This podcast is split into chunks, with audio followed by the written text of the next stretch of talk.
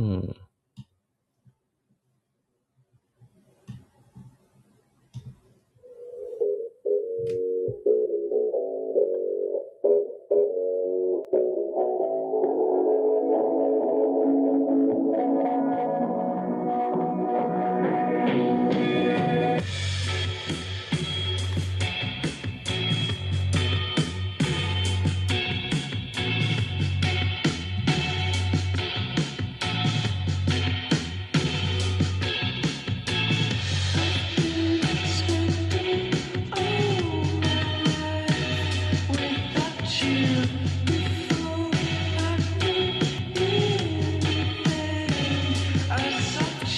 Up, everyone?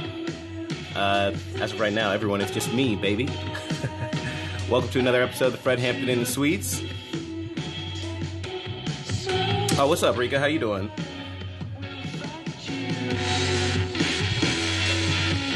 Happy Wednesday. Couldn't do it yesterday. Uh, had a lot of work going on. It's been a long week already, and we're only at Wednesday. How it is being a being a PMC, I guess. yeah.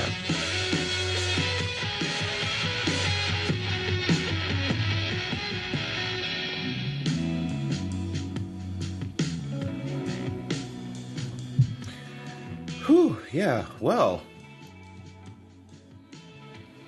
Welcome to another episode. Um, this is an interesting topic, at least for me. Uh, and I'm not sure how this one's actually going to go over.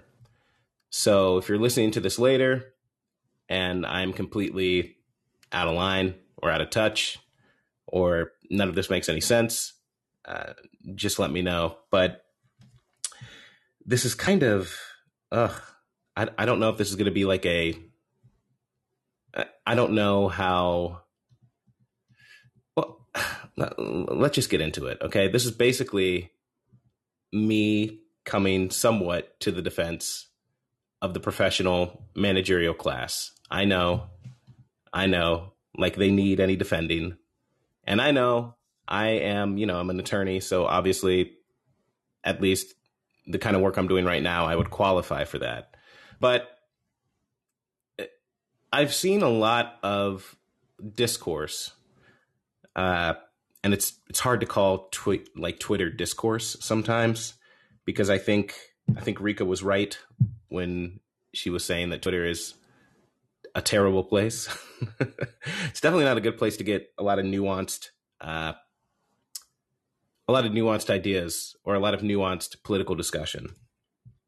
Very I don't know, it's very anti almost antisocial in a way.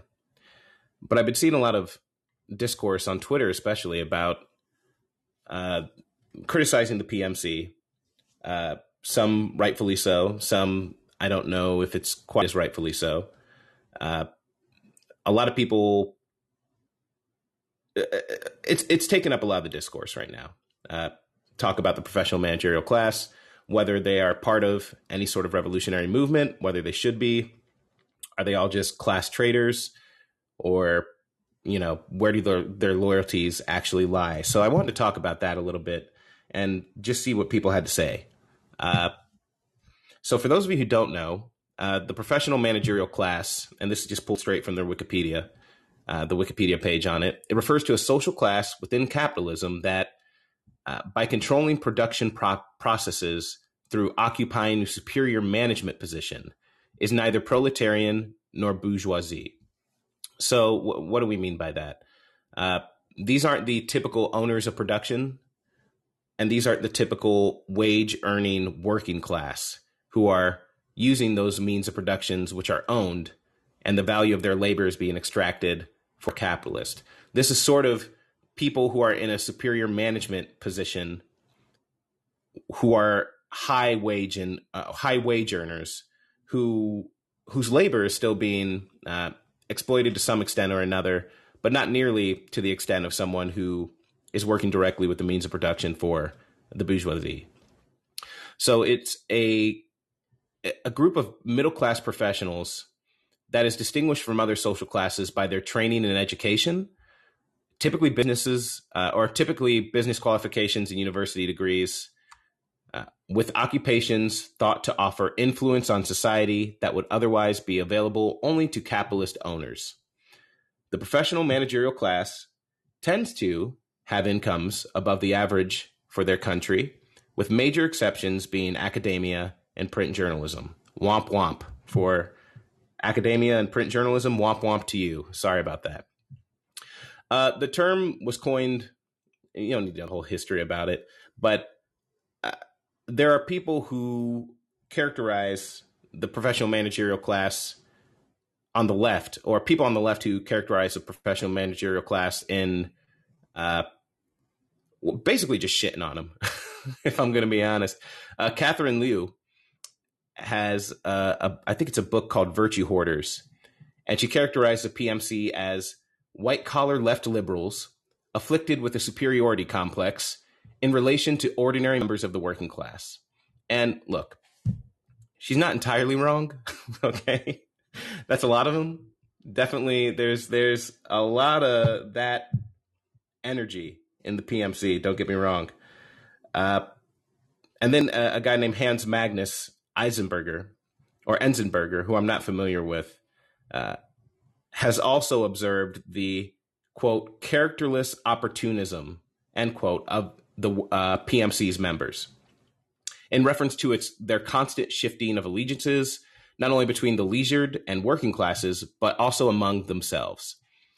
Uh, yikes. So, uh, safe to say there are a lot of leftists who really don't think much of the PMC. If you listen to Revolutionary Blackout Network, shout out to them. They're really great, but they do tend to really shit on the PMC. They they talk a lot about the PMC being uh, interested in protecting their own positions and not interested in any kind of wider social movement.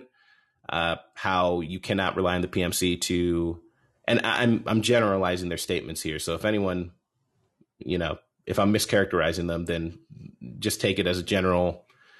These are general statements about the PMC that I've been hearing on the left, not necessarily attributable to uh, Revolutionary Blackout Network. But you know, a lot of people talk about how uh, you cannot rely on a class of people whose position is dependent on, or at least their high wage earning is dependent on the continuation of a capitalist system, or at least they're invested in the system as it currently is, right? They're still benefiting from the system as it currently is through their high wage earning. Uh, th- so those are the major critiques of the PMC. A lot of that is true. And I want to go into some of the some of the reasons why eventually why I do think though that you're going to have a lot of people in the PMC who to the extent that they can be class traitors, may begin to do that. And first, I want to address some arguments that have already been made on this subject. Um, Nicole Aschoff, that's A S C H O F F, uh, has a great article in Jacobin magazine titled The Managerial Class Will Never Give Us Socialism. Excuse me. And her article examines the work of uh, Gerard uh, Duménil and Dominique Levy and uh, we'll refer to them as DNL. And DNL have a book called Managerial Capitalism Ownership, Management, and the Coming New Mode of Production. And this book argues that the quest for a working class revolution has basically been in vain, and that the working class won't rise up to bring socialism, and that if anybody is going to save us, it will be the PMC. So, doctors, lawyers, bankers, consultants, etc.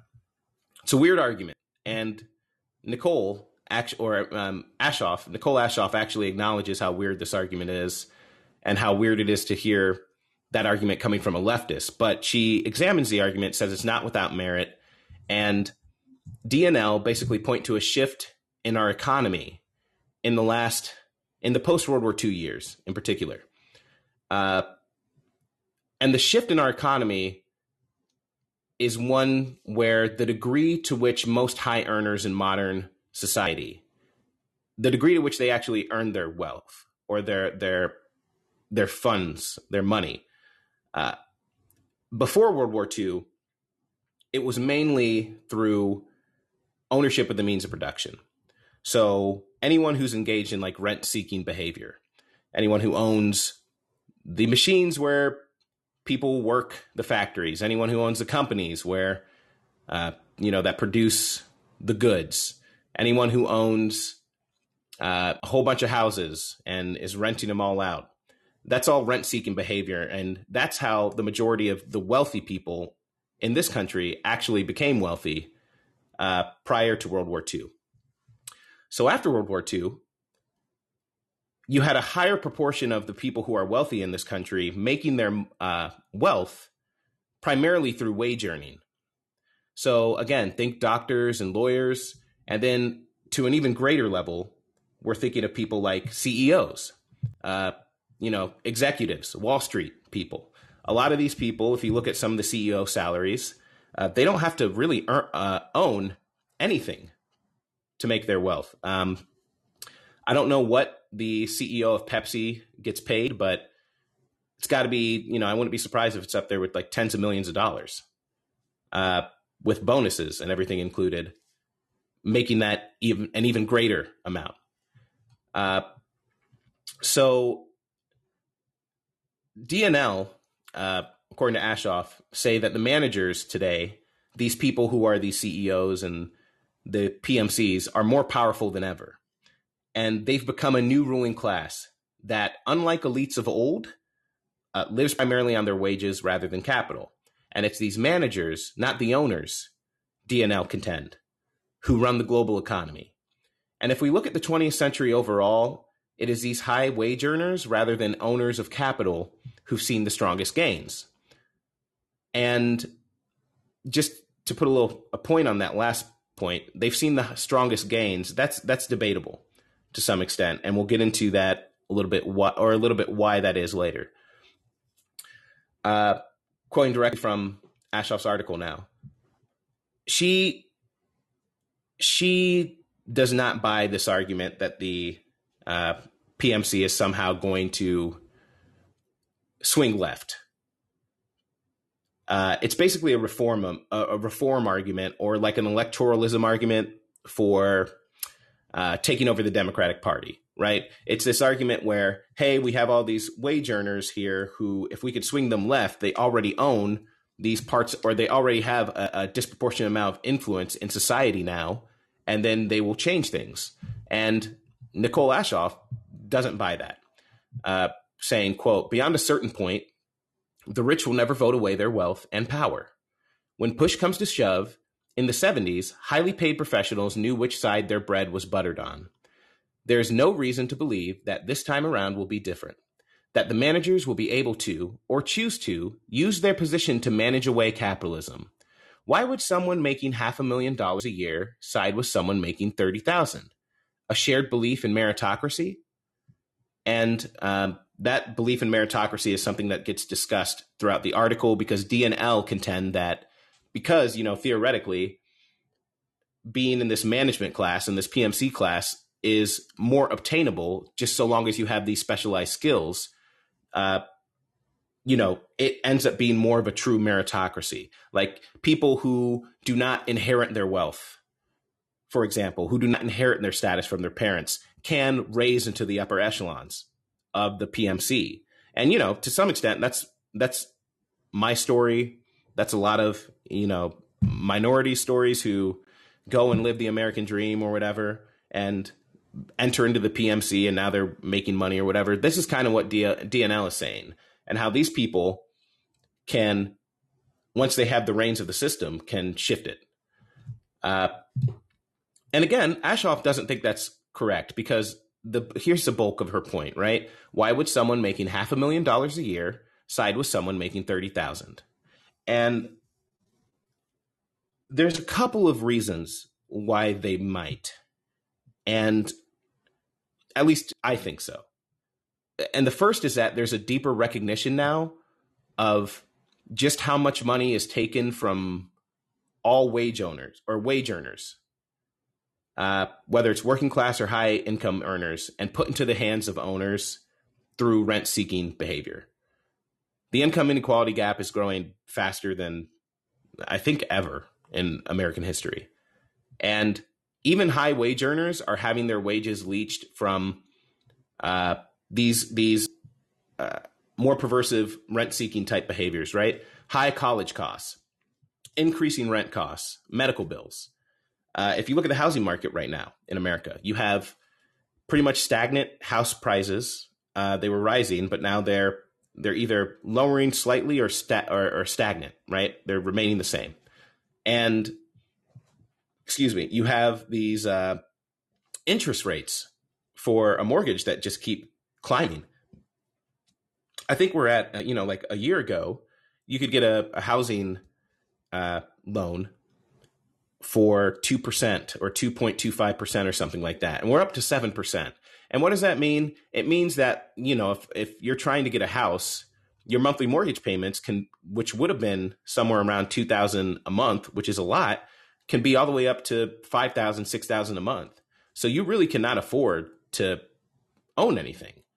Uh, and this kind of rent seeking behavior is still fundamentally antagonistic towards wage earners.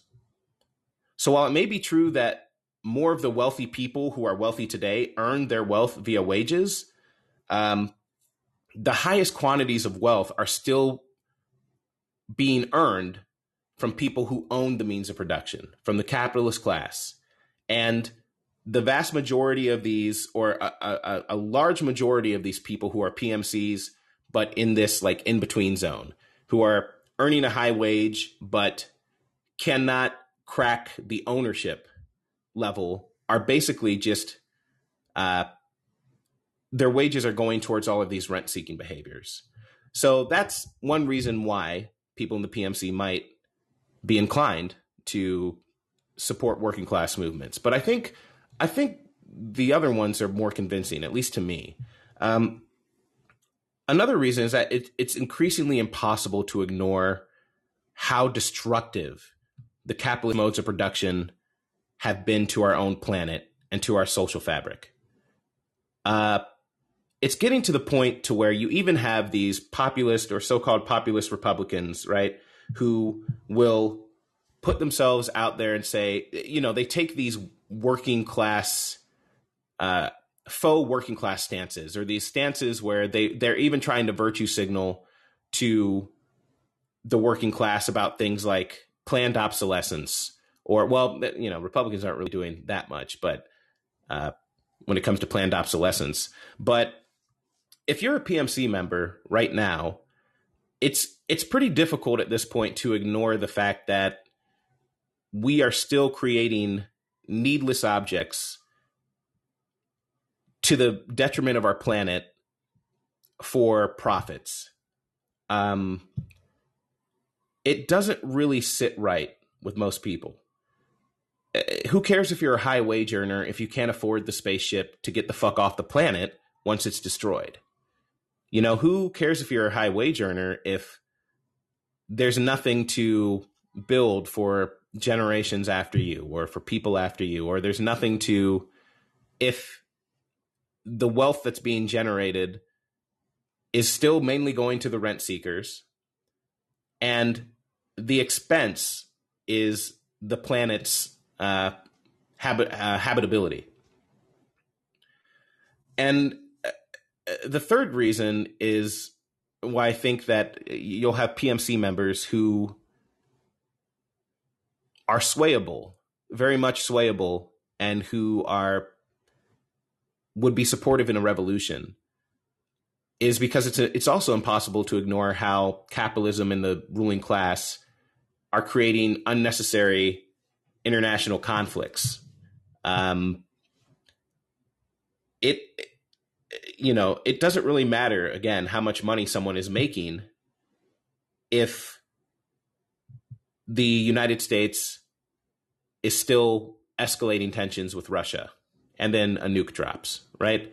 Um, a lot of the reasons why we have this whole issue with, I mean, a lot of the, you can, and I'm not the best at America's history or world history really, but you could relate a lot of the current tensions going on today in Ukraine, in uh, you know, our position in Venezuela, uh, everywhere really. But Ukraine, let's let's stick to the Ukraine example. Um, you can look at a lot of why, how American sort of imperialism and capitalism contributed heavily to this this conflict escalating to where it's at. Whether that's the Cold War with Russia, where we we cannot let any sort of communist state succeed. You know, we're in Cuba trying to fuck them up. We're putting embargoes on people. We're creating these alliances to protect a capitalist way of life from these commies. Uh, that history, uh, you know, ended up or played a huge role in us founding NATO and continuing to expand NATO and continuing the increase of our militarism. Uh, that's not a sustainable system. You know, we cannot, there, there's literally no way we can continue to exist if we keep going down that route. And I think, you know, if nothing else, self-preservation has got to be a factor. And and it's it's harder and harder to ignore that the current status of the world would be one where uh, any kind of self-preservation without systemic change is impossible. Without substantial systemic change, is, it's going to be impossible. And I think, look, I I am not trying to say that the PMC does not deserve to be criticized, that we shouldn't be criticizing it. But one thing I'm actually really scared of here is this this this ability that capitalism has to well it, you know i actually have a quote that i think explains my my nervousness here is that capital has the ability to subsume all critiques into itself. Even those who would critique capital end up reinforcing it instead. Um,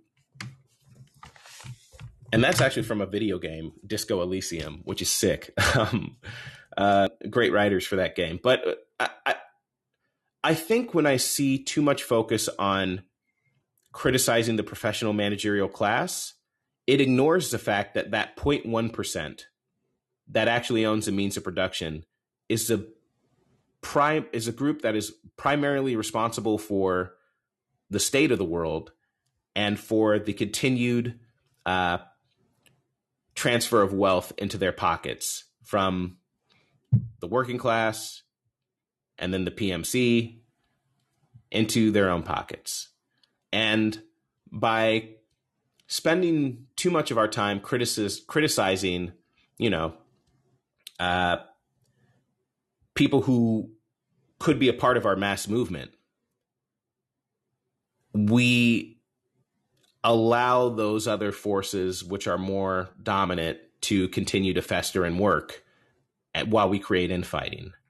And uh, again, I'd like to hear people's thoughts on this a lot more because I'm still uh, you know, I could just be like butt hurt because I'm like, I want to be a socialist too, but you know, um, I, I, But you know, because I, I'm currently working in a PMC position, uh, maybe, maybe this is all self preservation, but I honestly, I don't think it is. You know, I, I, other examples of how capital has this ability to subsume all critiques into itself is, you know, Catherine Liu is a, a Yale graduate a huge critic of the PMC, but she's a professor who is at these very same elite institutions, which have enormously increased the cost of education through rent seeking behavior, right? Who those administrative costs, which have been ballooning, are, you know, are, are, are still happening. Uh, and, you know, even these, when we look at like political commentators who are doing it full time or anything like that, even they are relying on crowdfunding and you know, social media and YouTube and growing an audience with a message and sort of like the algorithm and getting the clicks and getting the likes and doing something that ends up feeding that same algorithm, which generates the views, which generates the users, which generates the profits for the companies where they're posting this material right?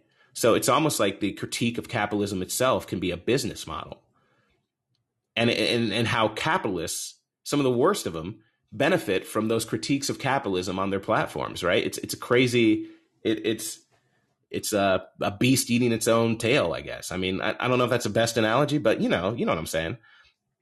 And uh, look, I do think some criticisms of the PMC are a lot more valid than others. Right?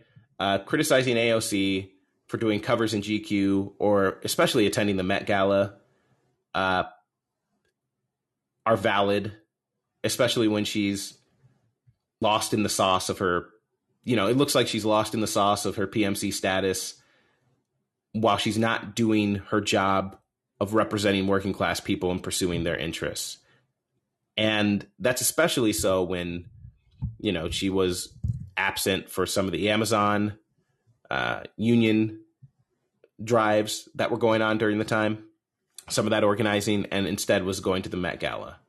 Um, they probably had better drinks at the Met Gala, I'm sure, but that's not what you're here to do, dude. So, yes, I, I agree with those criticisms, but really, I, and the thing that kind of got me thinking about this topic was, you know, there was a, a bunch of people online who were criticizing Cori Bush for writing a book and they were saying, well, what the fuck she writing a book about? She hasn't done anything.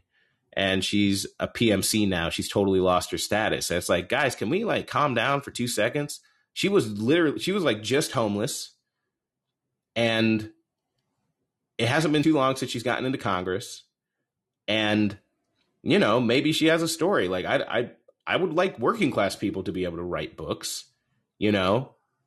like that's it's weird to criticize someone like i get it she's supposed to be representing the people in their interests but but why is it that it's almost as if we see these behaviors as like a purity test and we tend to think that people cannot be down for a real political movement without passing these purity tests and with that i, I vehemently disagree uh, you know, you have your workers, you have the Fannie Lou Hammers, you have the, you know, the Fred Hamptons, but then you have the Karl Marx, and then you have the Frederick Engels. And I think I think it'd be weird if any of us said that Frederick Engels wasn't actually down for a socialist revolution just because he owned textile factories. Right? Like it is there's there has to be a distinction between how you have to exist within the system as it currently stands and a recognition of an a, a, a, an effort to actually dismantle the system as it oppresses people right there there it's it's almost as if you know if you live in a capitalist system right now and you have to make money to eat because you will not eat you know um, for free, there's certain amounts of participation in the system which are necessary. what I worry about is how easy it is for people who do not want a socialist revolution to create infighting by just drawing these lines and creating conflicts between and amongst ourselves so that we can all be bickering at each other while we're not attacking the true enemy while we're wasting time talking about whether David Sirota is a piece of shit or not or whatever. I, I you know, frankly, I don't give a fuck. I don't like is is he providing a useful service at times when we need that service? Can we just use the useful part and then forget the fact that it doesn't it really his personal integrity as a leftist doesn't really matter as long as we're getting to where we need to get? Can we just keep our eye on the ball? And that's where I'm worried. Because look, you can make and here's here's the kicker. You can actually make um you could probably make a living off of just criticizing people like David Sirota.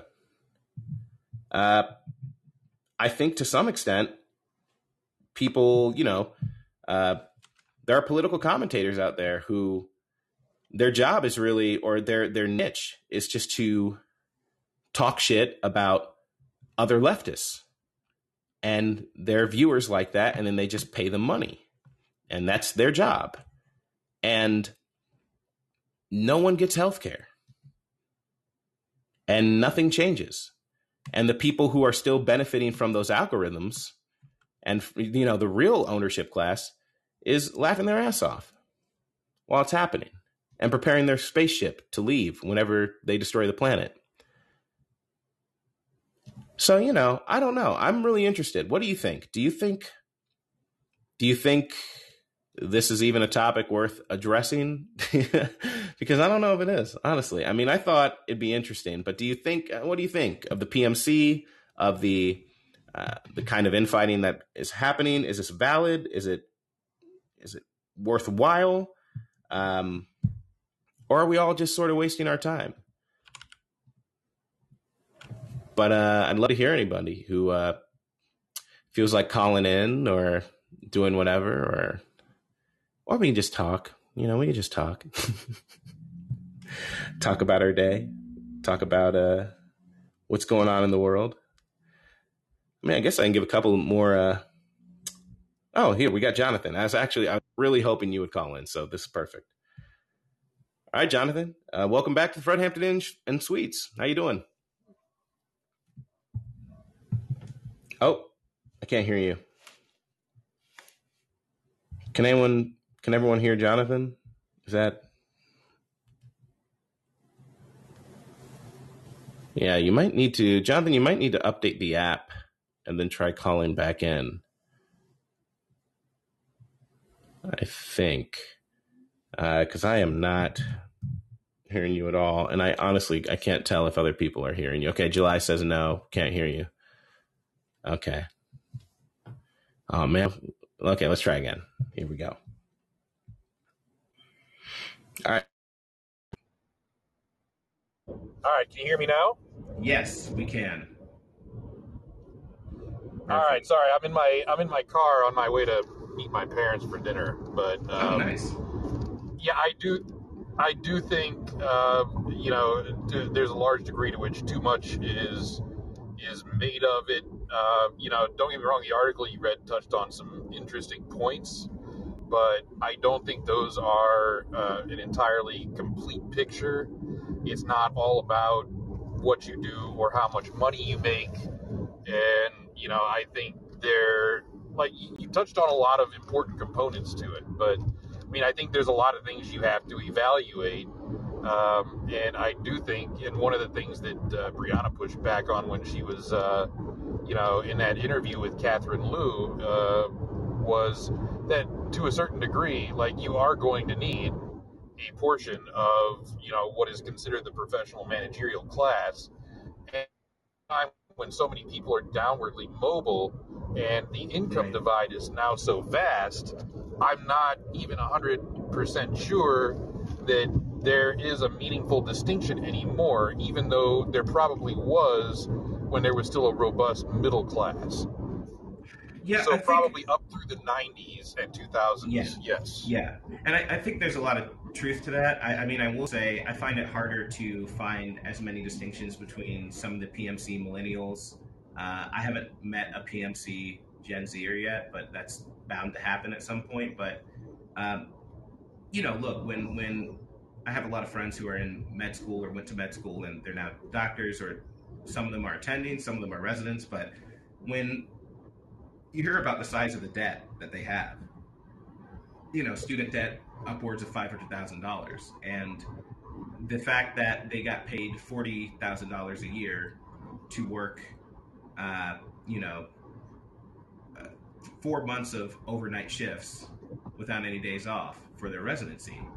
Uh, it's harder to it, it's uh, put it this way whenever you talk to them all of them are talking about socialism all of them are talking about how that system is not sustainable how things need to change how they uh, they feel a lot more solidarity with working class people than they do with the uh, hospital administrators or the the people who are owning the hospital who are working them that hard, or the system that makes them basically go into uh, that much debt, or uh, you know, um, get that much debt, and then work for very low wages until they get to a certain point, and then they have to pay all of it back, right?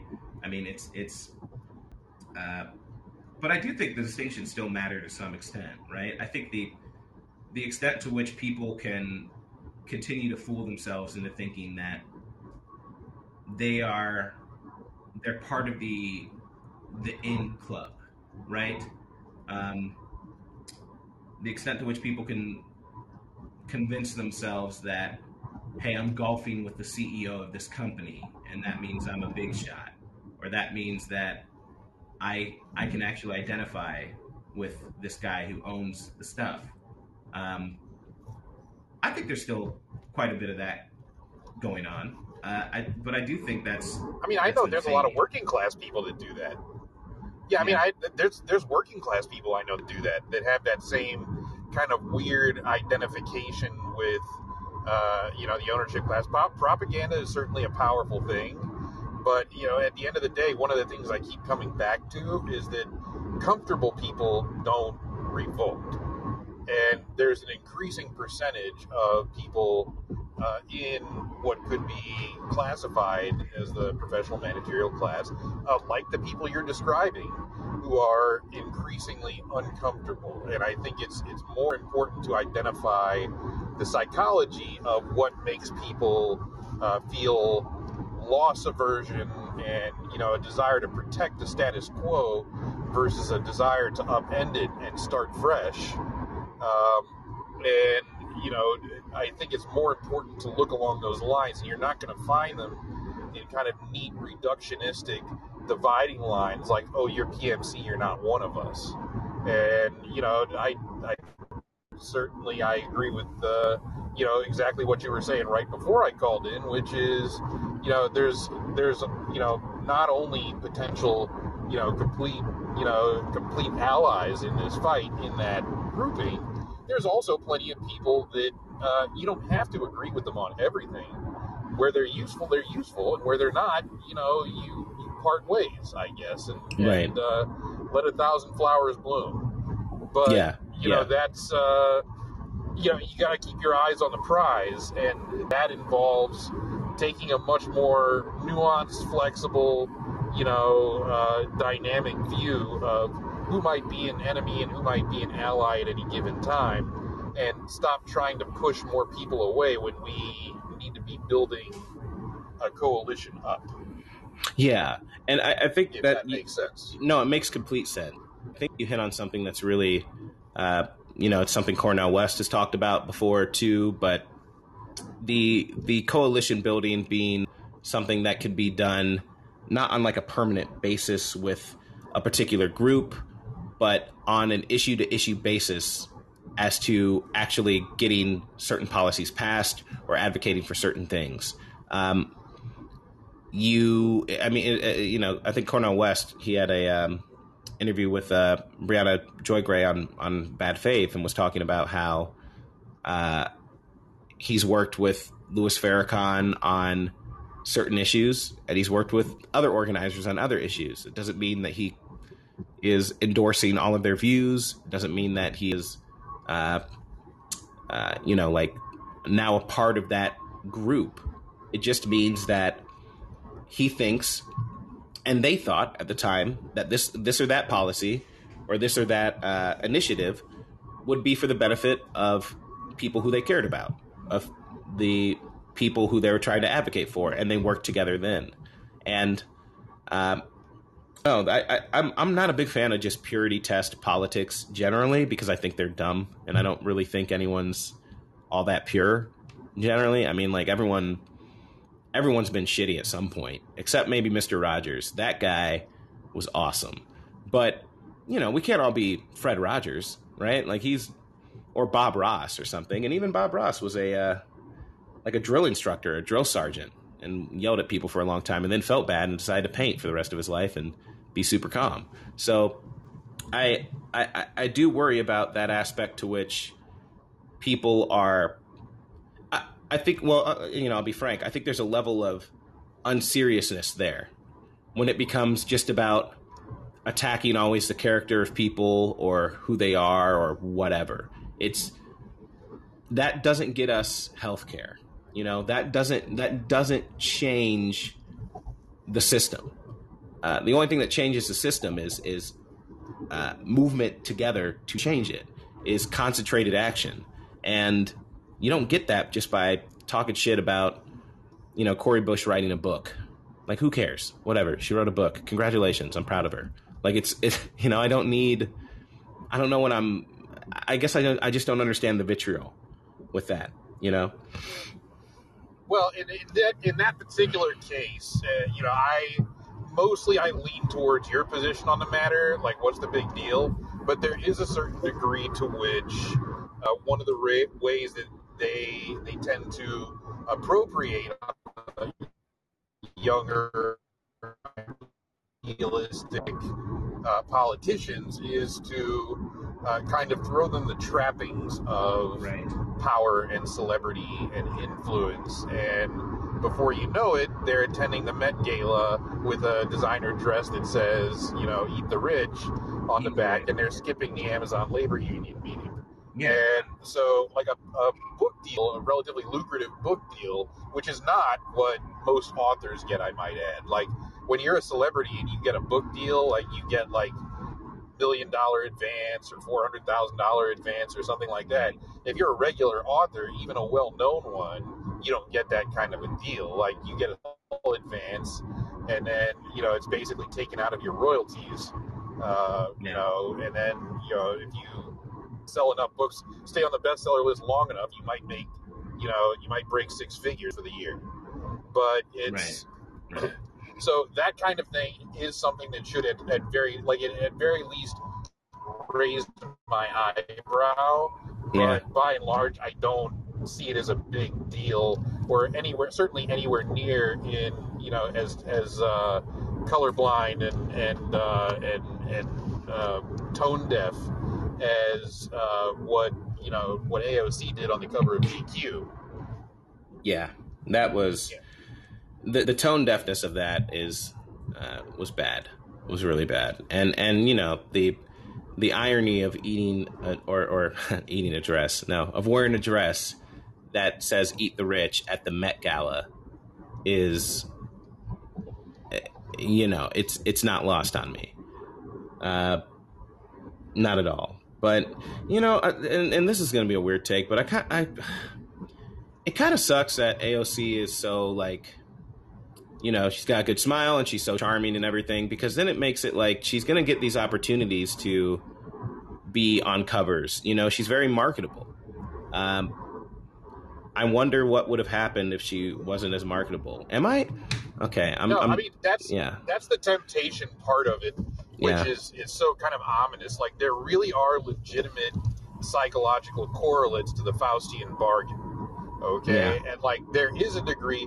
In that particular area, you do want something more like a purity test because, like, there Yeah. are like studies that show certainly on a smaller scale with different kinds of people, of course, but uh, you know that a small decision can actually permanently change you know your your brain chemistry you know your your thought patterns your you know blood flow to certain areas of the brain uh, this is the kind of thing like the decision to compromise on something like that to accept a gift it doesn't appear to have any strings attached like we know from you know it's, it's even in, uh, in books as simple as Cialdini's uh, persuasion books they talk about the reciprocity Right. principle like you give somebody a gift Right. there is a kind of an automatic subconscious um, you know uh, compulsion of uh, of like obligation like you feel like you owe somebody something and then when they ask you for another kind of favor that's much greater than the value of the original gift people are much more inclined to say yes this is a known fact there's loads of psycho- psychological studies Right. to back it up right. so these kinds of, of gifts and bribes start to change your psychology, and they also start to trigger loss aversion because the notion that then these privileges Yeah. get taken away uh, Mhm. then becomes a powerful motivator to get these people to fall in line. And Yeah. I do see that being used very much against AOC because she's so marketable, like you said, and so charismatic. She's been given so many of these gifts. And I think now the change in her behavior, a huge part chunk of what's accounting for it, um, you know, because I don't know what's in her head or her heart. I refuse to do what some people do and speculate on on that, but one of the observable things you can see and is clearly a contributing factor is the fact that now she's afraid of losing something that she has Right. whereas when she was campaigning in 2018 she was saying i don't care if i'm a one-term congressperson well now she very much cares Yeah. how many terms she serves Yeah, and that that I think is, is absolutely uh, everything you said is valid. I mean, look, you're you're it, it is uh, once you get to that point to where you are so concerned with the the your reelectability uh, that you are no longer pushing things as far as they need to be pushed, then you, you you've basically lost effectiveness, right? Uh, and at that point, it's weird because it, it's you know, I think sometimes about. I didn't come up with much of anything really. Um, had a really good family, but you know, just lived. Uh, we and we we had a house in, but you know, there are times where we had financial hardship and we're moving into an apartment, and then it's like, it, it, being that broke and living that way is something that I never want to go back to. No, You I've been there for myself. Yeah, I've been actually uh, homeless. Like I was couch surfing on friends' couches for a while. No shit. Um, yeah, so like it, it was not for a long, long period of time, but it was absolutely miserable and humiliating, and I wouldn't wish it on my worst enemy. And Yeah. So, yeah, I mean these these kinds of things, like I, like I said, I don't like loss aversion. Uh, to, like to me, is like one of the most powerful um, you know things and it's also something that you need to keep in mind for any evaluation you do of you know these kinds of situations i think that's much more salient than uh, you know professional managerial class status uh, obviously if you're like the super wealthy uh, loss aversion is going to be a primary motivator for you and you're you're ungettable but yeah. uh, you know, in terms of evaluating, like, you know, who is, uh, you know, likely to be receptive to our message that the current system is unsustainable or the current system is, you know, needs to come down and you need to, you know, stand in solidarity with a whole bunch of other people who don't look like you or you even necessarily talk like you. That is, you have to look at uh, where that tipping point is, where they say, um, you know, I'm going to lose everything I have anyway, and I may as well double down and and you know think more in terms of you know my neighbors and the people near me and around me rather than just myself. And Right. you know, the a certain that requires a certain degree of trust that your neighbors and friends and allies are going to look out for you and Right. that's something I think a lot of that you know kind of uh, anti-solidaristic, you know, oh we hate the PMC talk, uh, kind of undermines, and I think we need to be building social trust and social capital and not tearing it down or trying to alienate people or persecute people or uh, because of you know kind of you know immutable characteristics of some kind or another. Right. Yeah, So- I, I, I 100% agree with that. That's that's that's exactly what we need to be doing. Well, yeah, that's great. That's great. Well, thank you so much for calling in, Jonathan. I really appreciate your insights and uh, have a lovely dinner with your parents. I will. All right. Okay. Have a good one. All right, talk to you later. Bye. Bye. All right, up next. Oh, we had Amanda, but oh, it's Rika now. Uh, Amanda, if you want to call back in too, go go ahead. But um, Rika, what's going on, girl? How you doing? Hey, Bide. Um, yeah, I'm I'm bummed. I was really hoping Amanda was going to be in front of me. oh no, yeah, yeah, it's Uh, too late. This is, anyway. it's what it is. Yeah, Yeah, how are you Yeah. doing? I'm good. I'm good. I'm just. I'm actually a little sick. I think. Um, Oh, so I'm trying to. I don't know. I took some Dayquil, hanging out, writing briefs. Uh, you know, living the dream, baby, living the dream. How's California treating you? You know, it's it's wonderful. It's Okay. paradise. I Okay. mean, I'm coming from the Midwest to Yes. San Diego. I'm like, oh my god, I'm never going back. I'm Yeah. back. You know, I, I went to visit Long Beach a couple weeks ago, Mhm. and my first thought when I was getting on the plane back here was, "What am I doing? Like, why don't I just? wh- why am I going back to Chicago? It's going to be like cold. It's going to suck.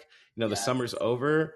It was oh god, I really like Long Beach. It was amazing. Yeah, yeah. I haven't, I haven't been, but most certainly will be making my way. There's just like so much to explore here, so I've just been kind of like rooting and you know, kind of in San Diego. So, Yeah. Are you did now I I think you said you had a like a friend group or something out there or did you just I- move cold turkey just like whatever? yeah. I knew nobody. I knew nobody. Really? I got a job. Got a job. Girl, let's go. Yeah, Okay. Yeah, no, I yeah, you couldn't keep me for one more minute, fucking. Girl, you tried. You tried. yeah, no, I, it was out of necessity, and you know what? This isn't like no Tino shade to the Midwest because I'm a Midwestern girl at heart, like truly. hmm Um, and I love, I love Chicago. I love Minneapolis. I love Detroit. Um, it's just, you know, I paid my dues to the gold. I'm ready. Yeah. I'm ready for some fun in the sun. So Yeah, yeah. We paid the cost. I think you know right. it's there's a, a a more than zero chance that I'll be moving out somewhere in California at some point. Shut Uh. Just yeah, because you know, like I've I've been. I mean, I've been in Illinois my whole life, basically, which is, uh, you know, there, there, I've had enough of Lincoln. I'm done. You know, like it's it's. I, I'm just done. It's the same. I'm. I know every town in this motherfucking state, man. I've been, I've been all around this shit, and it's like corn, beans, and then cold. And I, I, you know, don't get me wrong, I love it too. There's there's parts I love, but just that fun in the sun. I was just out there thinking I would be, I would take so many walks Yeah. over here. I would That's do so much more other shit. Like just Yeah. just get the hell out of the house and off the computer for a little bit and Yes. you know, I don't know. you know, Yes, I sit all And day. There's just there's this also okay, and I promise I'll I have something to say about This is good too. So But- this is this is really important. I I have to say there's just also something about the lack of urgency to seize the day for the weather that like Mm. plays well for bodes well for your mental health. Like the fact that I know that I don't have to like figure out and arrange my life to maximize the three to four months out of the year where it's decent out. Right. Like yeah. literally, literally calms my anxiety down so much. Like I'm just That's like, so oh, true. I can chill. I mean, look, like seasonal depression is a thing here in the Midwest for a reason. For real. Yeah, I was looking out my window today and it was like 5:30 and it was getting dark and I was like, "Oh no, it's that mm-hmm. time again." Like yeah. it's we're going back. Like this sense of dread just came over me and I'm like, I've been yes, I've been yes. sitting here writing just writing on a computer, just typing clickety clackety click, you know, just typing all day. And I look outside and then there's no more day for me to seize. And Yeah. I just feel suddenly like I feel the weight around my stomach more. And I can like feel, you know, I can feel my body like betraying you. it's it's Betraying yes, you. yeah. it's like fuck, how did we get here? How did this happen? But oh my god. Yeah, Sorry, it's- this is ugh. too real. This is too real. Uh, it's so wow. real. Yeah. Maybe we should do a show on weather and just like getting out to California. Honestly, just bringing people out. I loved it though. It was great. I really loved it. I had a great time. So I, I, there's a like I said, a less than zero chance I'll go out there. And Amanda, I see you down there talking Oakland. I did see some of that Oakland. I, I'm I, well, I I'm a fan. I'm a fan of. Well, I'll say that I'm a fan. I'm a fan of the state.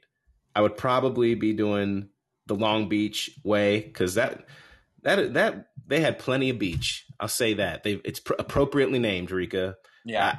Yeah. So much beach for me to just I, I can have my own little spot in Yeah. that hella populated place. There's just so much beach. You just everyone gets some.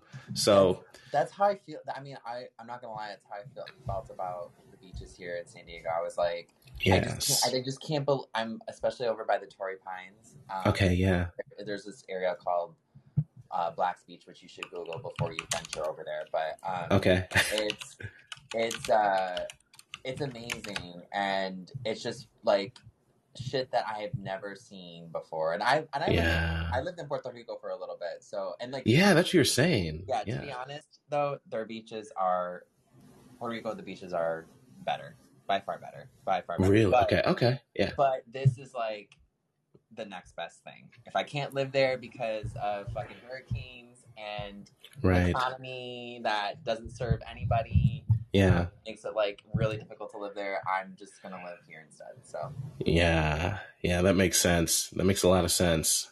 Yeah. I'm looking at Black's Beach right now. It looks great. oh God. Oh. I need another vacation. Oh my god. I'm like, I need to get out this Well, if you're out motherfucker.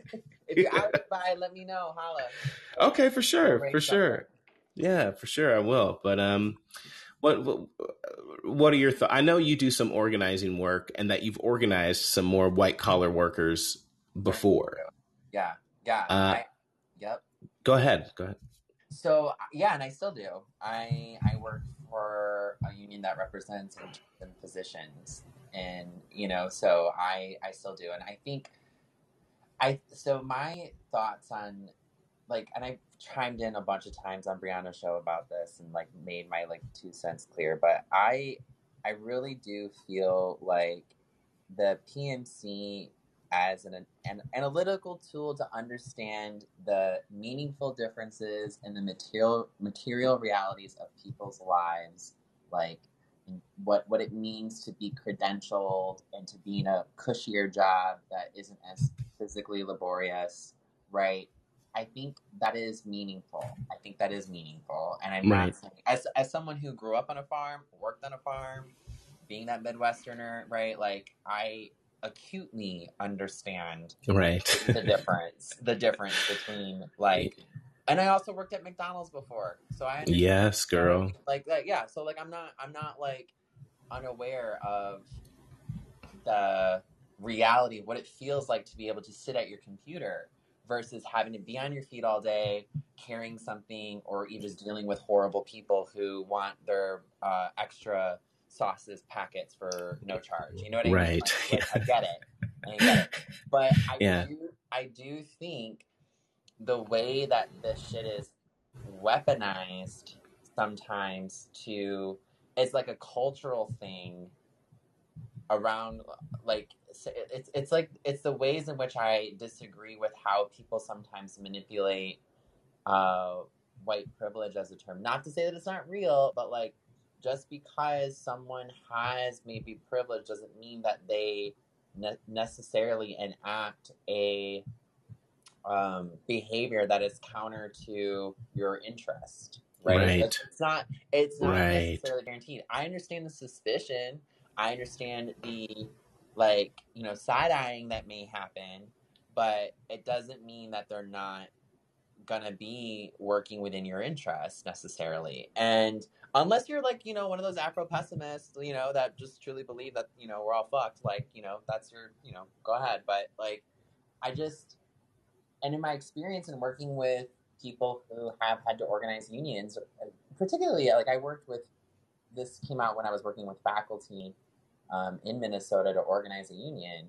You know, it, it's not all equal up in there, and you know the people who have it real good are are Catherine Booths. You know, are Yeah.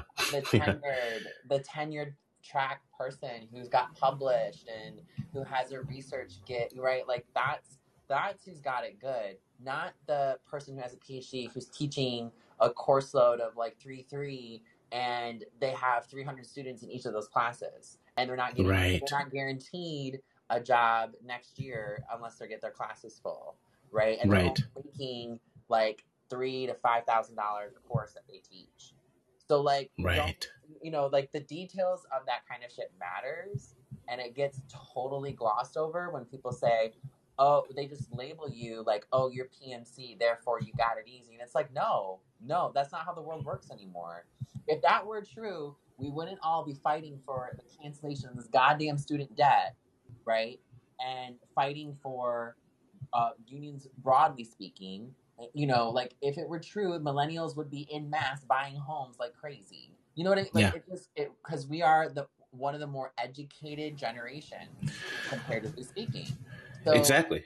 Exactly. just for me the the fault lies in actually not not describing something that's not meaningful, but that it it acts as if this is not dynamic. It acts as if the category in PMC um, is static and holds doctors, lawyers, um, teachers as all being these people who have access to the wealthier end of middle class or upper middle class life now, and that's not true anymore. It's just not Right. true anymore. So I- I- yeah. yeah. Fine. No, I think that's I think that's exactly right. Especially the the the degree to which I, I- don't know if it, it takes whenever we talk about the PMC as this you know this class of people, it, like you said, like in the same way in terms of which we talk about white privilege, we ignore the fact that the there's a multi sort of factorial amount of thing or there's a there's a lot of different factors that are going into uh, how good or shitty this person's life is Exactly. right Exactly. if you're if you're white Exactly. in this country in, in you know in america sure there are certain things you're just not going to be as exposed to right you're not going to be as exposed to you know racism generally uh, what it doesn't change the fact that if you're a white person living in appalachia and you're broke you know it doesn't change the fact that your life fucking sucks that the That's system right. you know you don't have access to a lot of the things that actually would allow you even to uh, maximize or utilize that whiteness to I don't know become a CEO or something or whatever, right? You just don't have access to the same kinds of things, and I think I think with something that we don't talk about enough with the PMC in particular is how much they're actually th- how much the squeeze is starting to hit them uh, especially in these, you know, like uh, I think doctors to me are the best example of it, just because Oh, the absolutely. you know their suicide rates are through the roof, and Yeah. the Yes. residency, Yes. uh, you know, the, the the amount of pressure that they're under in residency. If you hear these stories of people talking about it, it's it's it's really wild. It's really really wild, and it's it's insane. yeah It's insane. yeah Like, it's no it's it's. Well, I mean, and it's crazy too because you'll you you know I I've have friends who work forty eight hour shifts, and they're supposed to be doing surgery on people, and they're sitting there surgery surgery right, and they have to you know they have to try to take little naps, and they have to um you know they're like coffeeed and Adderalled out, and meanwhile the person being uh you know having the surgery done is having to pay hundreds of thousands of dollars for this what could be a life-saving procedure. And the doctor there is hasn't slept for 48 hours. It's it's maddening. It's it's, it's crazy that these things are even allowed to happen but it's it's it it's it's not something that you would really that kind of nuance or that kind of understanding of the positions is not something you would get if you just have a blanket criticism of the PMC, right? In the same way that you don't understand the true structure of um, the systemic racism or the systemic sort of issues that we have in this country with race, if you just blame uh, all white people for like white their white privilege, right? Um, Yes, it, it's it's the it's the way in which take class as. I mean, I, I I'm not. I don't know. Maybe I'm I'm working this out loud, but I feel like there's a way in which we. This is like what Batya does, and she makes Yes. about the working class identity. yes, And the identity, yes, the, identity, fetishization cul- yeah, of the, cultural- working class, yeah, yes, the cultural aesthetics of it all. And yes, it's like no, yes, these are political statuses. These are these are economic things. They do have like an actual material reality, but like our emphasis should not be on the like cult. Like when you start getting into that cultural meaning yeah. crap, it's like it's not. I'm not saying it's not meaningless. I'm sorry for all those out there who find it really, really empowering to be a working class person. I I find it empowering to be with other working class people, but not to identify as like It's just not it, like you said earlier, Bide. It's like, or I think Jonathan was saying, like you know, too, like living in those in circumstances that are difficult is not something that I want to maintain and be in. Right? Like Right. That, that wasn't a thing. So I don't have this like affinity for like labor. You know, like hard labor. Like, Right. No.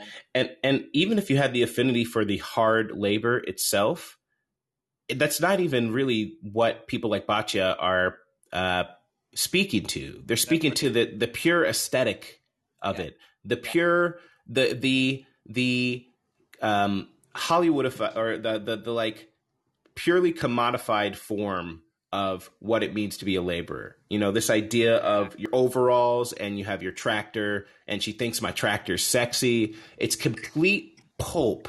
It's it's a complete and and and what's ironic about that is that is like an elitist view of a working class person, right? Yes. So Yes. even the working Yes. class person, the the aesthetic that's being put upon them, the idea of the definition of what it is and what it means is being driven by the same sort of capitalist elitist that is so um, you know, who's out here defending this aesthetic of the working class to which they uh, they are fetishizing. You know, it's it reminds me a lot of those movies like um, you know, there was a whole period during like the 90s and the 2000s where every movie was a white teacher who goes into a black neighborhood and Yes. teaches those kids. You know what I mean? Like they, you know, you had like the Jennifer Garner one, whatever she was, and she was like, I went into this bad school and just that one year of me teaching and being a nice lady for whatever uh, changed the whole systemic oppression of these little nigglets and their fucking little, you know, like it's like, what are we talking about? It's it's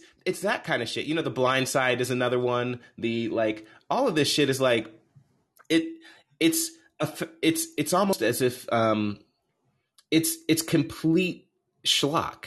It, it has no actual depth to the the truth of the circumstances of their condition, and instead celebrates the um, just the you know the aesthetic of it. And it there's nothing. I mean, like there there's a there's an Onion headline that I read I think this week that is somewhat applicable, um, but it was a the headline was guy on doomed planet mostly concerned with skin color of people in movies.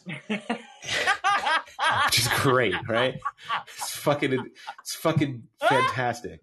But you know the people like Batya Ungar Sargon or Batya Ungabunga as I like to call her are out here talking about how giving a benefit like a commercial benefit or not commercial benefit but giving a, a monetary benefit to people who are being oppressed by the system is somehow offensive to the working class because uh, it goes to people who don't share that aesthetic. Or it, sh- it goes to people who have the aesthetic of elitism because they went to college and they're educated. Oh they're not really working class. right. these people aren't being squeezed by capitalism That's like right. you are. And you know what? You should feel uh, bad or you should you should be mad that some of the people who are being squeezed by capitalism and maybe being squeezed by capitalism less than you are getting a benefit that you're not getting because you weren't educated. It's like no, that's that's that's you being concerned with the, the skin color of people in movies. Like you're Yep. missing the you're missing the Yes. point here. Yes. You're missing Yes. the fact that we're a doomed planet. And and and that is that's what's so frustrating about some of these conversations sometimes is it seems like people uh you know like the, with the Cori Bush one in particular Ugh. it's Ugh. and I don't know all the circumstances around it so I may- I may be speaking out of turn but when people are just talking like hey uh you can't publish a book because we don't like you it's uh, or why are you publishing a book so dumb. it's it's so dumb. It's, It's silly, so and I I don't understand the point of that, and I don't understand how that advances our cause, our common cause.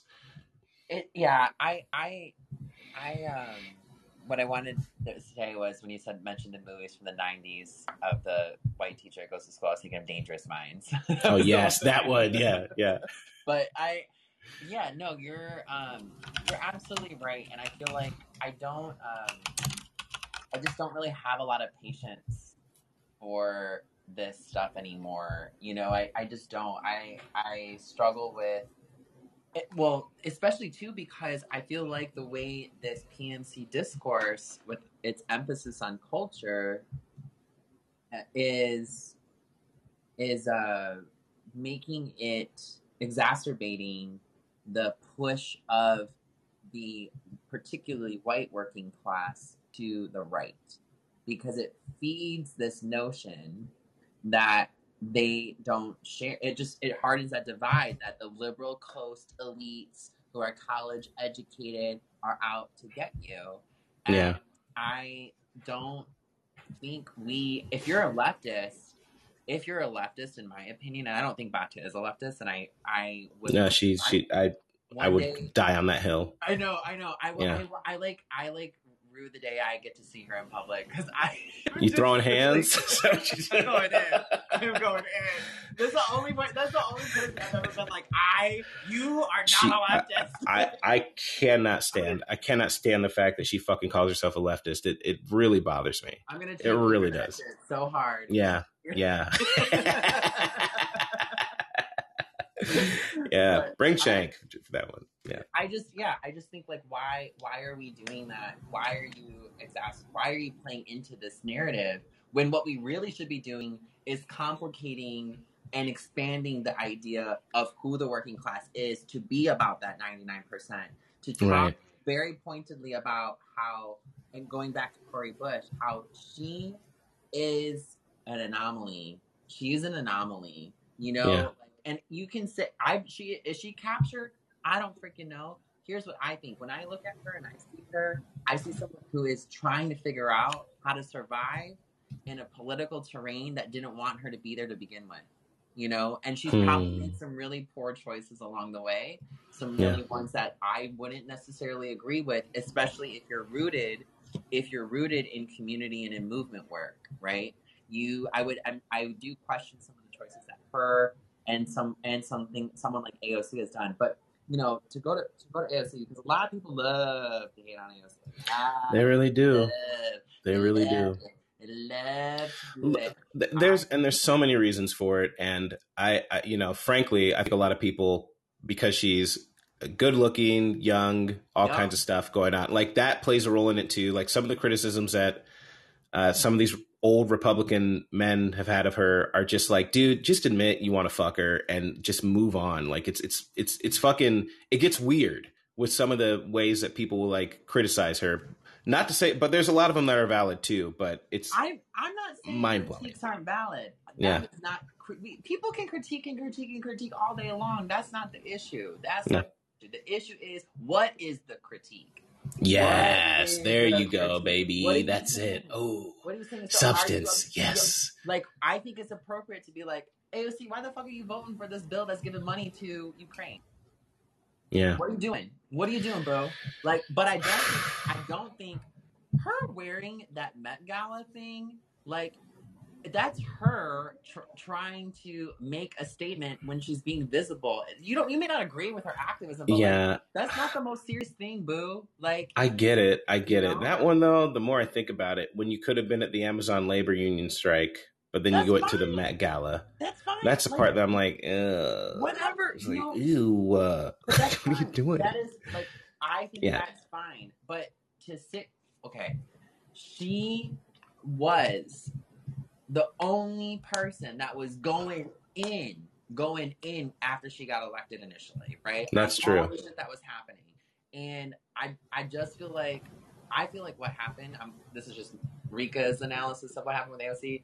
I think January 6th happened, and between that and Pelosi, hmm class got terrified of Yeah. what could happen to her and the people in her life. And I think she got some real shit. And she's like, oh, I have to be a little bit more careful and calculated with how I'm navigating this because there's some House of Cards shit happening here. That's my, that's what I think. Yeah, I think th- I think I think that's correct. I think there's a lot of that that had affected her. Look, it's clear that January 6th had a big effect on her. It's clear that um, a lot of these sort of comments and everything online that she's gotten, which were directed towards her like race or gender or these threats that she gets, have affected her perception of people generally. Uh, and what she thinks the biggest threats are. And uh, I also think that look, I I do think that it's important if you're a politician or if you're somebody who is going to represent people that you can't be too divorced from the people that you represent. You got to be in those neighborhoods. That's you got to be there. You got to remember. You you it, right. it it is what connects you, so you don't forget where you come from. Yeah. You know, like I'm real happy for certain people getting out. Don't get me wrong. Like Chief Keef, I'm proud of you. Like stay out. Don't come back to O Block. Like do not come back you don't you escape when you escape that kind of violence and everything when you escape that kind of trauma or whatever sometimes it is better just to remember how it felt and then figure it out from there but not keep living in it but like for someone like you know AOC or something it's you're surrounded you're in a town where everything is politics and where so many people's political takes are so divorced from the reality of situations that are just being faced by everyday Americans. Yeah. It's all yeah, this dumb little extra, you know, like media cycle shit. It's all these yeah. Bullshit ass questions, a bunch of dumbass motherfuckers just being dumb with each other and being, you know, whatever. And that will affect you. Over time, that will affect you, you know, like shit. I hang out with lawyers, but not all the time because I ain't trying to always be like that. You know, right. like I, I, yeah. I get enough. I get enough of that. I need people who remind you of of what it is to just be a human being outside of that, outside of those circles. And if you're if you don't have those reminders too, and you've now have this perception of everyone is out to get me. And look, a lot of people are out to get AOC. She does get a, a disproportionate amount of hate from, especially from Republicans. It's, it's crazy how much hate she gets. I, I don't understand it. It's it's it's wild. I guess she's just the it girl or something. But like, I could see how that mess up your ability to, you know, accurately represent your constituents. But at the same time, like we're a representative democracy. We're supposed to be for a reason. Like, get out. Like yeah. it, it's yeah. it's the holding on to that position. Like honestly, I think the best thing politicians do if they're ever going to do it is get in and get the fuck out. Get out. Like yeah, exactly. that's it. Leave. Like it's make it attempt make it treat it like almost like an internship or whatever right like treat it like something that you know is not permanent yeah and yeah just do the thing you got to do and then dip and and you know I, I i have these criticisms of bernie too even though he's been the most like uh, you know he's he's been the most consistent throughout his career he's for the most part voted pretty well on a lot of things except you know the weapons to ukraine again which is this is just a whole other quagmire that we've gotten ourselves into, and it's just getting worse now. And you know, maybe we'll do an episode on that. But honestly, I I like to listen to people smarter than me about everything going on in Ukraine because I it's it's just a shit show at this point, and it's it's a shit show with nukes on the line. So yeah. whatever. Um, but even if you look at Bernie and you look at how he's, you know, his willingness to capitulate in situations where he it's really questionable if he should have. The the third party run opportunity that he could have had both in 2016 and 2020. It it seems odd for you to still be loyal to some extent to a Democratic Party that's made it pretty clear that they don't want you there. Uh, you know, it it seems odd to trust Joe Biden that he's going to keep his promise of the $15 minimum wage. When, I mean, you you know how this goes, Bernie. People are just going to say what they want to say to get you to do what they want you to do, and then they're not going to, you know, nothing's going to change. Fundamental, or nothing's going to fundamentally change. So it's a, I don't know.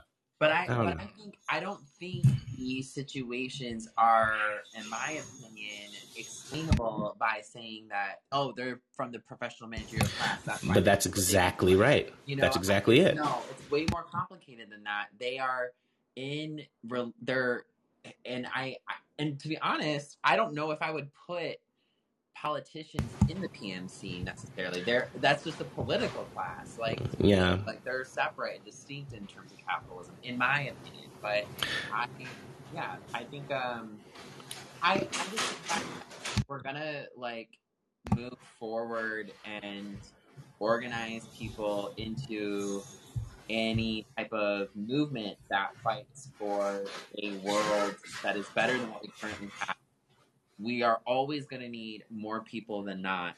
So we got to see, even if the even if you don't trust the PMC, even if you think that they're all fucked and you believe there's like some essentialist identity behind that category, then you still got to organize them. yeah, yeah, exactly. You still, you still need them. You still got to organize. You still you still got to get them. That's right. And we'll uh we'll talk more about organizing the PMC in a future episode, Rika. Yeah, Just a a uh, a little teaser for all y'all.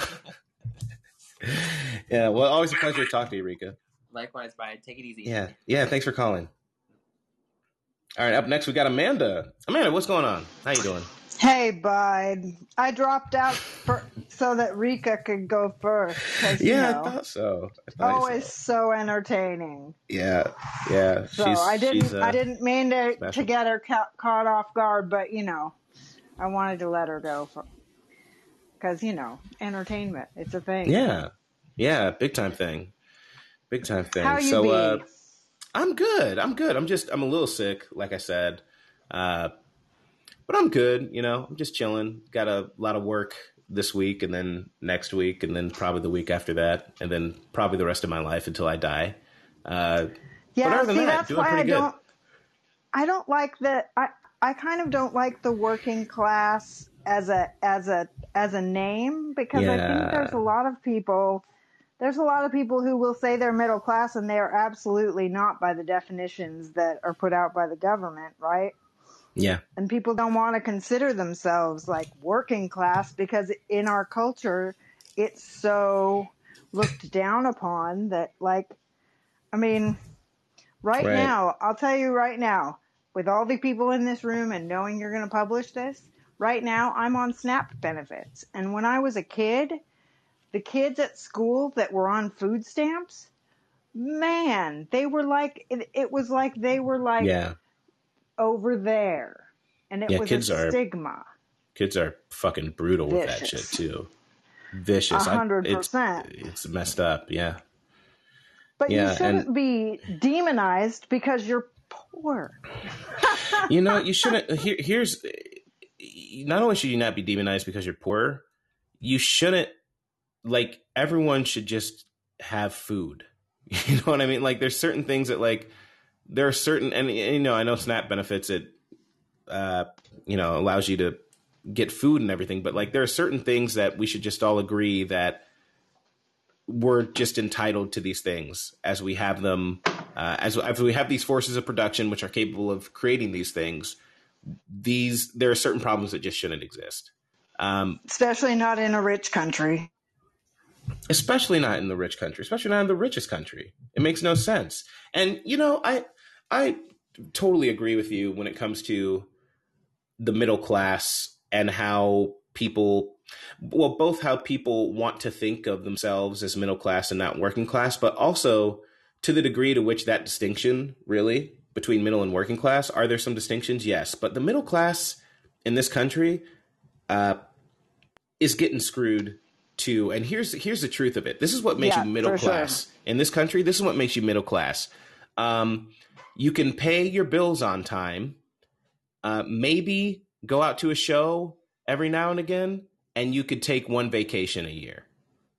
But Don't for those other think about buying a 360 days exactly right right? those other house, 360 days or those other 355 days you're fucking working bitch get your fucking middle class ass. What are you doing you middle class bitch you mid ass bitch? Get your ass into that goddamn uh widget factory where you are overseeing the widgets of other people who are working on the widgets and make that money or go sell that insurance you dumb shit. Like that's that's the middle class in this country okay? There's no there's no maternity leave. Like what are you doing? You're trying to raise your children? Fuck you go over there and sell me some insurance you piece of shit that's the middle class in this country right that's that's how i always envision that's that's kind of how their lives are Well, It's- you sure just- don't want to claim lower class for heaven's sake. I mean, Oh, really. no. Why would No. you? And if you know you're not upper class, then you've got to do something and you don't want to be a worker because I don't want to be thought of as just what I do to make to make money, which is what That's- most yeah. people think of when they think about they think about a job and not the fact that I'm contributing I've, to the I've- culture, to the society, to whatever. A hundred percent. I mean, I think there's there's a a sickness to some extent to how, and I find myself doing this too. So I'm not holier than thou. But whenever you meet someone, and the first thing you say, or one of the first things you say, is, "What do you do?" It's like, "Bitch, I exist." You know, like I. Well, it's a weird question when you think about it because you know, always too. I, I i i really started noticing it though. Honestly, Amanda, when I once I graduated law school and I started practicing, and people would ask me, "What do you do?" and I'd say, "Oh, I'm a lawyer," and their affect towards me would just change, like snap. They would suddenly people are treating me like I'm somehow either more important than I am, or that I was like less, or you know, people would be like, "Oh, big shot, Mister Lawyer," and I'm like, "No, what the fuck? Like, no, like." At this point, it's easier to be like, "What do you do?" Oh, I like to uh, play video games, and then every once in a while, I like to play drums and pretend I can play drums, and I like music. It, like, what do you? It's just a weird. We reduce so much of like value. that. Yeah, it should I want to normalize answering the question with something that is not what their job or the, the, the money bringing in thing is that I do. A hundred I totally think of that. Now, I mean, now what- what all I- of that said, I I am I am the title of this show. I am a a white lady. I am 52. I was a high school teacher. I worked for an accounting. I worked for the accounting department in a giant law firm in LA, and and I've been an elected official and oh, and a dancer. But that Yeah. part doesn't really go with the PMC. So that just gives No, me that's the best like, part. I I That's do the best know. part. I do know. I do know what it is to be struggling. It is the best part because it taught Yeah. me a lot about people, and it taught me Yeah. a lot about myself, and like how to say no, Yeah. and how to say yes in the right way. You know, Yeah. you learn a lot. You learn, and I, and I collected. I don't know. At the time, I could probably say thank you and a toast in 25 languages at one point. I can tell you three now, probably, but maybe more. But but being a high school teacher in New Orleans was a real eye opener for me, having grown up in the Bay Area and going to high school in Oakland. You know, it's it's it's a whole different universe. I mean, I went from Chico State, which is in the county with the largest KKK chapter in the country. So, uh, fr- straight from there to Tulane University in in right. the whitest place in the blackest city, I think. Not intentionally. I didn't realize how much of a how much of a white person I was until I lived in New Orleans. And then I didn't understand it until I lived in California again for another 10 years or so. And even still, only two years ago when I moved back to Oakland, I've learned more about how much my life has been charmed and why it's why I keep trying to instigate things on on here to try and actually do real stuff because I know it can be done. I've seen it done and there's a Yeah. lot of really smart people and I like being on this call. I also know other people like being on this this app and that's I think it's a it's an opportunity for all of us to see we're not alone that we're all kind of working on things to try and make it better. Yeah. Even even Yeah. in our misery when we have to vent all the bullshit. You see, if that was your response when someone said, "What do you do?" I think that'd be pretty Uh-huh. tight. Although we'd probably have really long conversations all the time, honestly. But you know, like how do, how do you summarize that just into you know like the into like an elevator pitch or whatever? You know, I don't think I- you I- need an of the- elevator pitch. Right, right. I don't think you should need one. But when I, I guess one of the things that bothers me about just blanket criticisms, like essentialist criticisms, as as Rika was pointing out, is the you take away all the nuance of the person of the the humanity of the person underneath, and not just that, but like you you can inaccurately diagnose assholes or people. You know, you can inaccurately sort of diagnose somebody. Uh, look, like a PMC. I mean, I mean, just take take an example of like a PMC who is, you know, there just because they're there. I don't know, like they're maybe.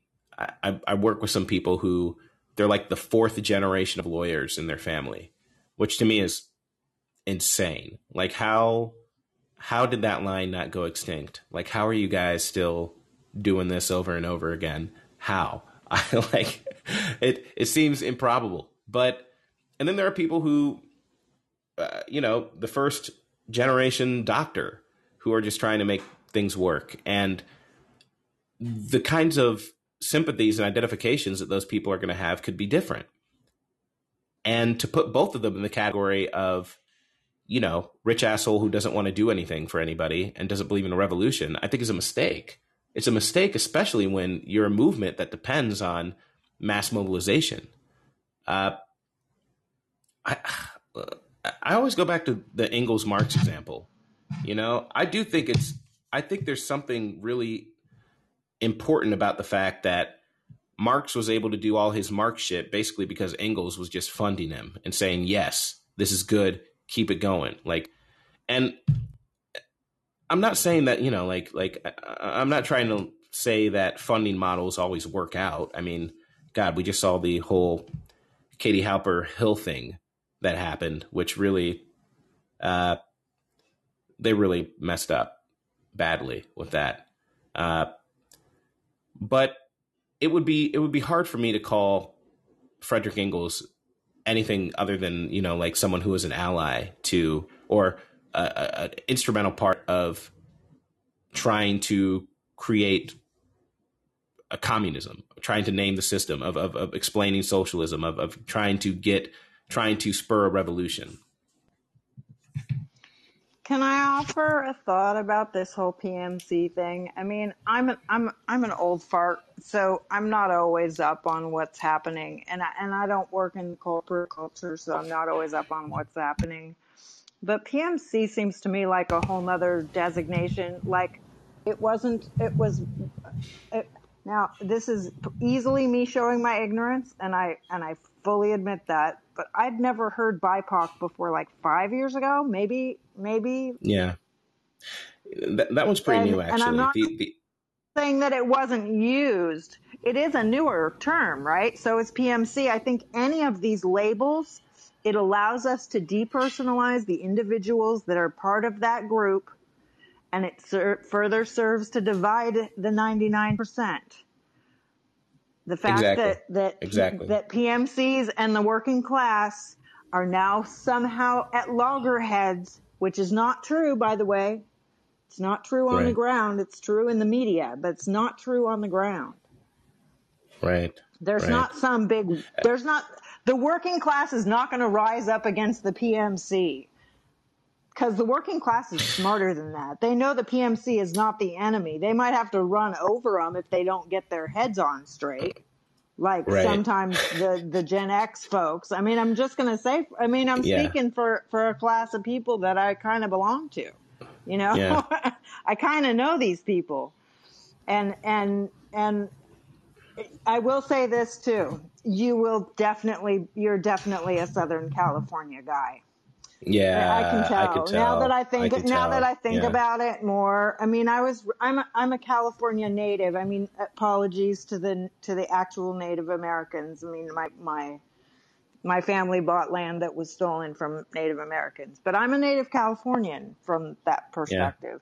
And, and, and I was raised in the Bay Area and God damn it, we were raised to hate LA because they were going to steal all our water. So there is a current Yeah, certain kind rights. of person that LA is. LA is very, very, very um, wait, conscious. wait, you calling me a- conscious? Hold up, though, Amanda. Are you calling me a, a motherfucking water thief? Is that what you're calling me? No, you're not You here yet, of- are you? I'm you think I'm the type of type of dude to come in and just snatch your water up? No, I think it, I think that, I think Drink it right in front of you? that would come in and that would come in and double plumb your house just to piss me off. I don't even know what double forming a house is. I don't. I've never even heard of that. double form a house. Okay, so double what is double that? plumb. Dual Double plumbing plumb? is when, you, yeah, dual plumb, like Okay. the water. So Like in your two house, delicious ripe plums. Yes, Just two eat them. different, two Mm. different, two different pipes. One of the pipes is for is for actual drinking water, and the other pipe is for like flushing your toilet or washing your clothes. Oh, so it doesn't have to be as it doesn't have to be treated as too high a quality. You can use Okay. it for irrigation. So if your house is dual plumbed, it means that you use a lot less water it's kind of rare, and the way the building code is currently con- uh, constituted, it's a pain in the ass no matter where you are in this country. Okay. But um, it is a thing you can do. is that like a bad thing, or is it just like? No, it's a good thing. oh, look at the. it okay. saves water. Saves Oh, water. so uh, so I'm So I'm the type to would double use less then. water. Okay. Okay. Yeah, dual, dual, dual, like Dual. like like sword dual. Duel. Okay. Like I challenge you to duel. a du- du- Yeah. du- du- du- Yeah, du- it's like- duel. Okay. Yeah, yeah. Okay, I'm just cool. telling you, Well- I really wish this app had a way for me to send you a picture of what's going on out my window right now, because I would so Why? much, and you would so love it. So I think the guy in the car must be a local, because I kind of recognize the car, but he's talking to a girl who's in the middle of the street wearing um, some really disco type super hot Oh, pants okay. and like a okay. like a skimpy top and Oh, okay. appar- She doing her thing. Apparently the price apparently the price wasn't right. He drove off. Now she's in the intersection again. Ah, that's too bad. that's too bad. Uh, No, uh, you know, you know, uh, you got to you got to give it to good judgment. Sometimes you just got to say no when it's not right the right the right gig. You know, oh, that's hundred percent. I mean, look, it, it- yeah, you that's absolutely. whether you're on the street or not. Yeah, street life. Yeah, that's how you it know, goes, though. I, I totally Um, love talking to you by. I totally love, yeah, I talking, talking to you too. but I, am gonna, a of. Uh, I am gonna oh, go ahead. I was just gonna say I, I, I'm gonna I'm gonna I'm gonna go for tonight, and and I I always love to see your show on. I'm sorry that I was late tonight because I because I don't like to miss any of it, but No, no worries. it's nice Go, to go. it's nice to hear hang you. out with the and I loved you on you know. No, I Oh, can't. thanks, Then yeah. I, I look like a mama. Oh, that's true. That's true. That's true. Well, you know, there, there's Oh, milfs are here come thing, two more so- girls. Here come two more girls. They got like they got fuzzy slides on. Okay. I just love Okay, like I like total that. strip, stripper costume and the like and the like furry fuzzy flats. yeah. Yeah. It's a, well, a- I mean, you're look. on the street. I don't want to wear heels. Yeah, it's a vibe. It's a vibe. Whatever. No matter. Whatever makes you It's a vibe. I'm down to kicking my shoes off. I guess is what that says. Yeah. Yeah, I think so. I think so. Uh, What's your Cool, passion? well- What's your passion this week? What's your passion this oh, week? Oh, this week? I don't know. What is Mm-hmm. my passion this week?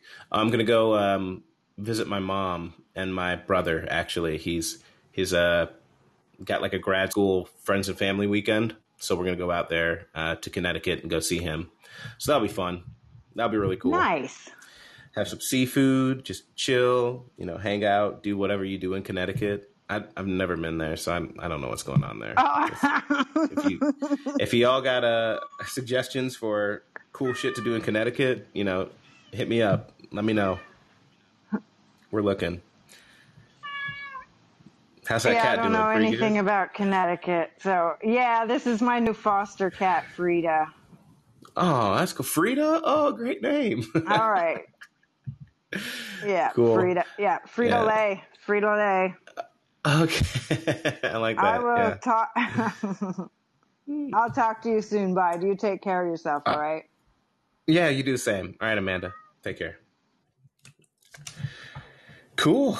Well, I think we learned a lot today, ladies and gentlemen, uh, and those that lie betwixt. Oh, July's calling in. You know what? Yeah, let's talk to July too. July, what's going on? Welcome to the Fred Hampton Inn Suites. How you doing?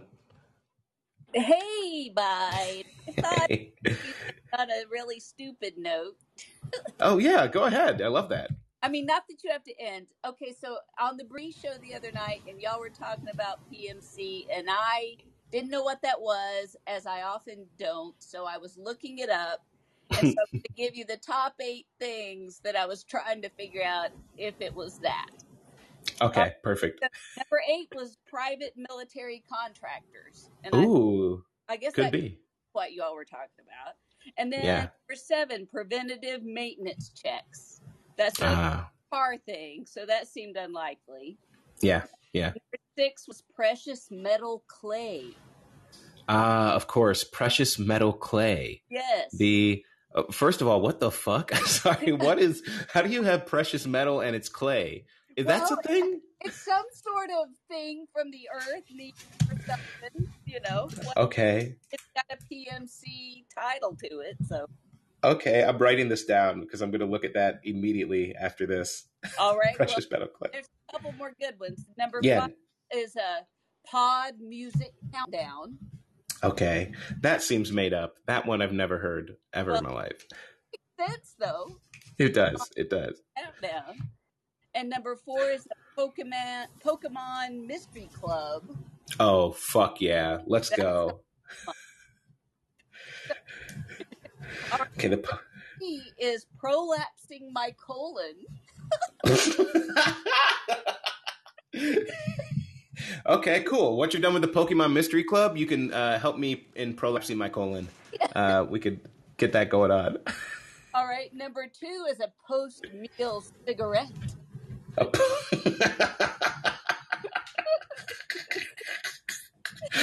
I went outside. He had just prolapsed my colon after Pokemon Mystery Club.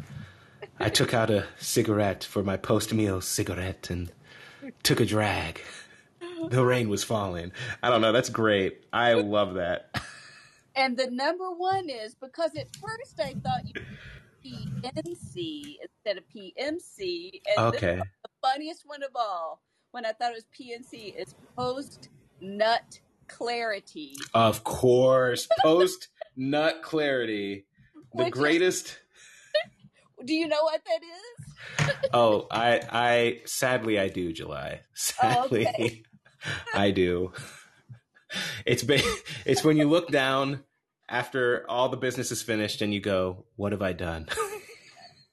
You go- Business, sex business. it's it's okay. So I'll try to explain it. Basically, if you're all the blood from your body actually goes down into your wee wee, and you get you get all ooga booga, and you get all caveman-y, and then you go, you do the deed, and then once you're done, your thoughts return to you, and you go, "Holy shit! Did I that I? Sh- why am I covered in semen?" That's that's I'm that's how it goes. I have post nut clarity. Thank goodness. yes, yes. It's it's look, it it everyone needs to learn it. Okay? It's it's uh it, it is uh probably you know what? Maybe the whole show should have been about post nut clarity. It is realer than the PMC. That's right. That's right, Rika. It is realer. It is the it is the most you know what? They, they'll tell you sometimes um if you're going to make a big decision as a guy, uh, go handle your business real quick and then think about it again once you're done. Like, figure out if that's really the decision you want to make. You know, have that clarity that you get from that post nut. But that is hilarious. July, was this your first time hearing of post nut clarity? Yes. Not in like a concept, but called that. yeah, that's it. That's uh well, it's I'm so glad you did the research for it and thank you for sharing that list too. That was my favorite list. That's fantastic. So I, I feel like I'm finding my niche. So I'll I- always have a segment that kind of helps explain things from a different angle. Oh, I love that. I absolutely love that. Like, you know what? It would be great if the last call you could have like a list or something. At the end, we just do a listicle of shit, and then there it is. And that w- that's how we end the episodes is with that fun thing. I, I really like that actually. So thank you for for contributing that. I love that. You're welcome, Biden. this has been July signing off. Thank you, July. All right, take care. All right, everybody. Well, look, you heard it. Uh, you have the PMC, but maybe before we apply a blanket critique, well, let's go back a little bit. Talk about the PMC, talked about where their interests actually align, who they are, and whether or not they're actually allies or not, whether or not it's actually okay to, uh, you know, talk about or, or, or to spend our time criticizing the PMC or not. Uh, the answer is really it depends. A blanket sort of analysis or a blanket sort of essentialization of the PMC is uh, both ineffective and uh, just not useful. The understanding that we need to build a mass movement requiring a lot of us and understanding that many in the PMC are being squeezed in the same ways by the same sort of systems of capital that working class people are and understanding how we can build coalitions around that super important. Now, we're not saying the PMC doesn't have it better a lot of the times than anyone else, but that's not the point. The point is not, we're not dealing here with a politics of envy or a politics of, of haves and or, or relative haves and relative have nots or whatever. What we're dealing with is a system that will that is simply unsustainable unless we find a way to move together. Uh, finding a way to move together on different issues is the kind of coalition building we need to do. It's not just the uh, it's not a purity politics test. It's what can we get done and who will help us get it done for issue by issue or movement by movement. That should be the standard. That should be the test. And look, if you think the P and if you think the PMC is the most evil sort of class, if you think that the majority of leftist critique should be aimed at the PMC as opposed to like the ownership class, as opposed to the people who are owning the means of production and doing nothing but rent seeking. If you think that the PMC is in a blanketly applied way your worst enemy, then you need to get yourself some PNC and then rethink it. Okay? And as you heard, PNC is post nut clarity. Just get it out. Get it out your system, return to this, and then think with the kind of nuance that that clarity provides you with. It's a gift. Okay. Anyway, that's uh, socialist dream. Thank you for joining us this uh, this week on the Fred Hampton Inn Suites, and take care.